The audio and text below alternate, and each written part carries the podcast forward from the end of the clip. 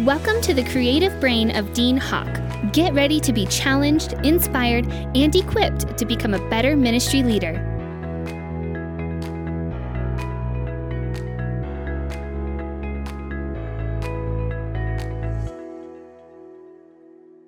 Hey, welcome to the Dean Hawk Leadership Podcast. This is Dean, and I'm so thankful to have you joining, watching, and listening today. We're on iTunes, YouTube, and uh, uh, today we're going to be talking about the transparent church and what does that look like and, and, and how do we be transparent to our members and to our community.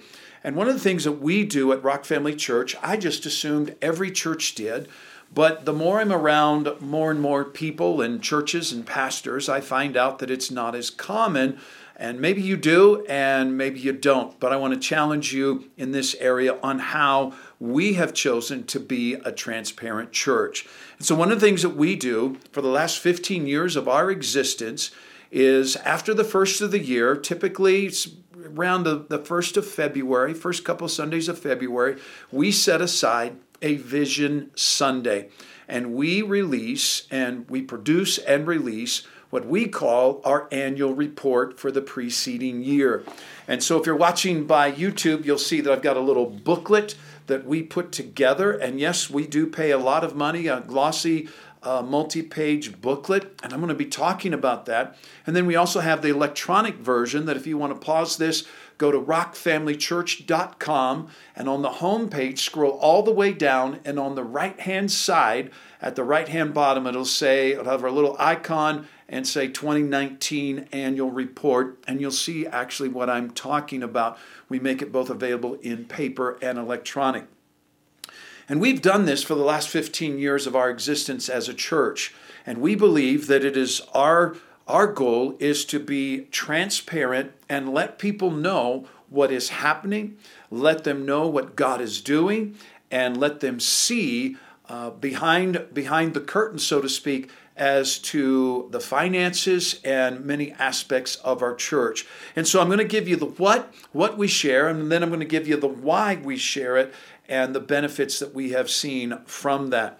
And so, first off, we use this day as a vision casting day. And much like the president might give a State of the Union address, we make it a State of the Church address. And so, we use it as a vision casting day. And that's always going to be a part of our annual report is what is our vision? What are our core values? What is our mission? Who are we? Where are we going? And so, we're going to emphasize uh, all of those facets as a church. And then we're going to take a look back at the preceding year and we're going to give concrete, factual numbers and data that we have intentionally tracked for the entire previous year. And so it's March, and so if you haven't done that, start now so that you have the data to collect and to share for your annual report at the beginning of next year. So, one of the first things that we share that is the most exciting is we love to share how many people have been born again, made a new commitment to Christ in our children, in our youth, and in our adult services. Last year we tracked 495 people made those commitments to Christ. And here's what that does is that just breathes excitement into our church and it breathes excitement. You say, well, those first time salvations or recommitments, we just call them new commitments to Christ. And of course, our children's ministry does monitor that there are those kids that get saved every weekend, and we're not counting those. But when we can legitimately track and say, hey, we do not have a, a recorded commitment of this child, of this student, or this adult. And so that just breathes life. Um, when a family has a new baby, it just brings excitement and life. And so, whether you might have 25 or 100, or you might be running and have a thousand new commitments, whatever that new commitment is, we always celebrate it and it, and it causes excitement within our church family. And then, as you'll see in our report, we give for our church a 15 year annual growth report. And as you'll see, man, we've been stuck in the 1500s. We, we, we actually saw slight growth this year, but we love to show people and to show the real numbers. And so, what we take is an average for the month we take the average Sunday total attendance, kids, youth, adults, everyone that breathes, and that is our average attendance over a four Sunday Sunday period. Now, if you see our growth chart, you'll see that we have uh, had some really great growth increases. We had a flat line back in, in 08, 9, and 10. Then we saw some incredible growth. But then the last two years, we've seen that we haven't really grown. Now, here's what that does to us as a church. When we're, when we're growing, it provides momentum. And when we're not growing, it provides motivation. And see, some people don't like to, to follow the numbers. We don't like to track numbers. Well, well, tracking numbers helps you identify are you moving forward? Are you stagnant? Or are you going backwards? And so I would encourage you to track that on a regular basis and celebrate that. And then you'll see in our report, we give an update on our online campus and online viewership. I don't know what you've experienced in your church, but we have actually seen that area drastically increase. Last year, we were averaging 300 IP addresses or devices we're, we're watching from our live stream. That's not counting our Facebook Live. There's no way to, to truly track and monitor that. But that has moved for us from 300 IP addresses to over 420 average weekly people watching online.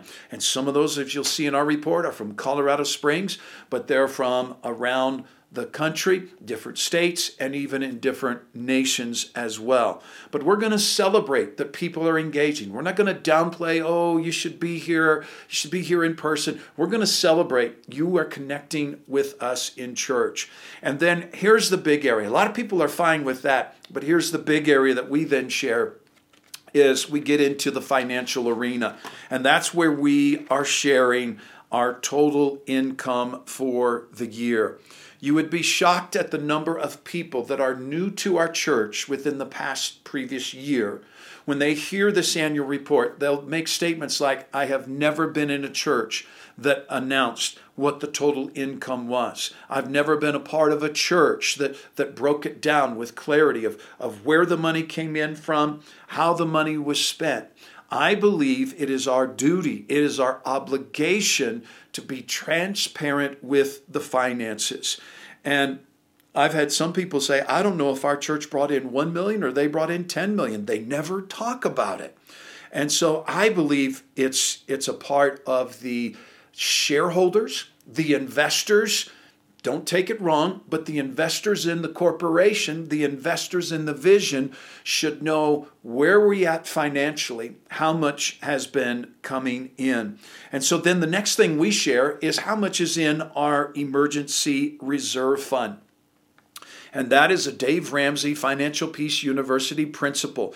And we want people to know that we are being good stewards of that and show them that you're being good stewards of their sacrificial giving. And then in many churches that I know operate on a week to week basis. Well, for the women in the crowd, security is of a highest importance and priority. And I believe that we can bring confidence and security to our church that let's say the, the, the situation we're in right now with the coronavirus that if, if city officials would say we're not going to allow anyone to congregate in, in large auditoriums. We're, we're going to shut that down well that could impact our church offerings well, we have an emergency reserve fund that in case we go through a difficult season, a hard time, uh, a financial pull, we know that we're going to still make our mortgage payment or you're going to make your rent payment. We're going to keep paying our staff. We're going to keep paying our utilities. We're going to keep doing ministry just as we were. Then we like to let people know how much is left on our mortgage. That's our only debt that we have or have ever had as a church. But why do I want people to know that? Because there might be somebody that God might speak to to pay off our mortgage. It'd be a large check. But unless we're being transparent and letting people know that, they don't know what the state of the church finances are, are at. And then we're going to go into, if you look, we're going to share the total expenses. How much we spent on payroll? How much did we spend on our building and mortgage and utilities and insurance? How much did we give away to missions? How much was spent on events? And then ministry for the many ministry outlets and then our general operations of maintaining a church. And so I like to kill the lie of the devil because the enemy likes to stir up strife. He likes to stir up doubt. What are they doing with all of that money? Where are the offerings going? How are they being spent? And then, as you can see on ours, we don't give a, a, a personal breakdown of what each staff member makes. But if you take that uh, that 800 and some thousand is divided by 27 full-time and part-time employees, you can figure out that nobody's really going to get rich working here, and that our, our finances are probably in check and balance. And then we, sh- we like to keep our payroll. This last year was at 43%. We like to keep our payroll uh, for sure under 50%. And we love it when we can get into the 30 percentile. And the way we can do that is through our amazing volunteers. Then we like to uh, give a vision as to our missions. Where are we giving? To our local organizations, national organizations, and international organizations that we are investing in. And then this last year in 2019, we had launched a capital campaign called Heart for the House. And we gave a breakdown of how much money we have raised so far to pay off our building, to reduce our debt, and to cover our expenses for the new HVAC system that we have to put in because this building it was not originally built by us it was built back in the 80s and that system is now defunct and void and needs to be entirely replaced and so we're we're striving and working to pay off that and to do it in cash. And so then the next thing we love to celebrate is to celebrate our volunteers and where do people serve? And we call them rock stars for at Rock Family Church. And we celebrate how many people are serving in the various areas around the church and ministry. That it takes us about 300 volunteers on any given weekend to make all of the ministry take place and happen. And so we celebrate them, we honor them, and we thank them for what they do. And then we jump over and we highlight our kids' ministry, our youth ministry. We might show a video, we talk about that, we talk about who they are and what God is doing within those arenas of life. And then the last thing we dive into is highlighting our small groups. You'll see that for us, we had our Thrive discipleship groups, but this year it's a Vision Sunday. We unpacked, I think it was about 18 or 20 new small groups, new formats that we were going to be unveiling. And then you'll see on our last page in our report was reaching our city one person at a time to pursue one, reach one, minister one, bring one, lead one. And our goal in that is to what are the practical steps that people are going to take to reach this city versus just everybody bring your friends to church. We made it very intentional, practical steps for them. And here's what happens is my team um, spends a heck of a lot of a time putting this together. It cost us a, a, pretty penny to put together this booklet, to have it printed, the graphic artist work, and so forth. But we believe this becomes a vision piece and a transparency piece. And then this becomes a prime time element to put into our guest bag so that people who are new to the church can see that we are transparent, that we're open, that our leadership is transparent, and, and that we are going to uh, give them confidence in giving. So I want to talk about the why. Why do we do it? And I guess maybe a better question I would first off ask is why would you not do it? Why would you not share it? Well, you might say, well, because our church really isn't growing. Well, because because our numbers don't look as good as yours. And the reality is that that our people need to know where we're at.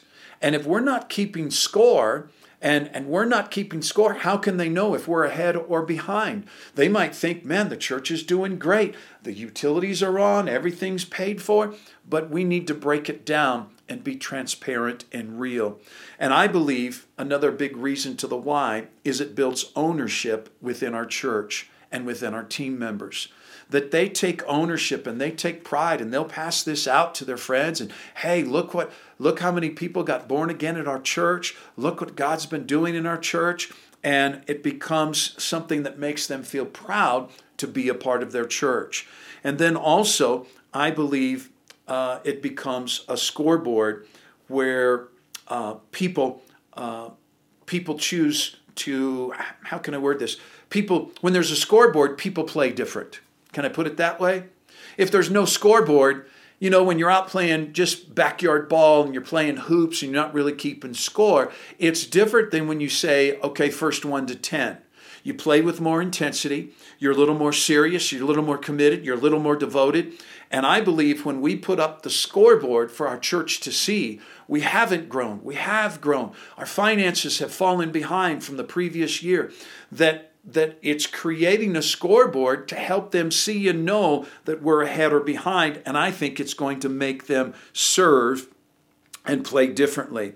And then the other thing is it's a reality check. We are or we are not doing as good as we think we are. And it, and it helps us just kind of a, a wake up call and a realization. And I believe that as we're transparent, it's going to grow your church and it's going to grow your ministry, that it's accountability and it keeps us as leadership, as the staff, as the board of directors, keeps us in check and balance, that people are seeing where the finances are, where they're going, and it's that transparency and accountability that gives people confidence in investing in the vision. If I'm just giving into a vision that I don't know where things are, I don't know how the money is being spent, I'm not going, I'm going to pull back. But if I see that you're being transparent and open, if they have any questions, you're quick to answer, man, it's going to give me confidence in giving. And I believe it's going to increase your giving as people can see and know what you are doing. And then I ask this How successful would any corporation be if they did not give the stockholders updates of how the company was doing? That gives them confidence to invest. And so, why, why do some pastors not share? Why don't they do an annual report? Why don't they share where their attendance? Why aren't they sharing how many salvations? Why aren't they sharing their finances? Well, one, it could just be ignorance. I've never, I've never thought of doing that. I didn't know that it would be healthy to do so. Uh, secondly, it could be that that we get lazy because I'm going to tell you it takes a lot of work to track the numbers, to calculate the graphics, to proofread, to get it all together, to get it off to the printers, to have a have a vision Sunday. It has to be highly intentional. And if you are just kind of floating through and being comfortable, you're not going to do it. Uh, thirdly, maybe you're embarrassed.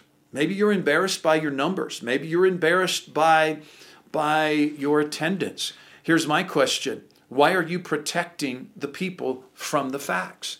You might be embarrassed, but as well, they might be embarrassed. If they see a boop, a five year growth line or non growth line, that they're stagnant, could that be inspiration? Of course. Could it cause people to be, oh man, we suck as a church, we're, we're no good? Could it cause them to be downcast?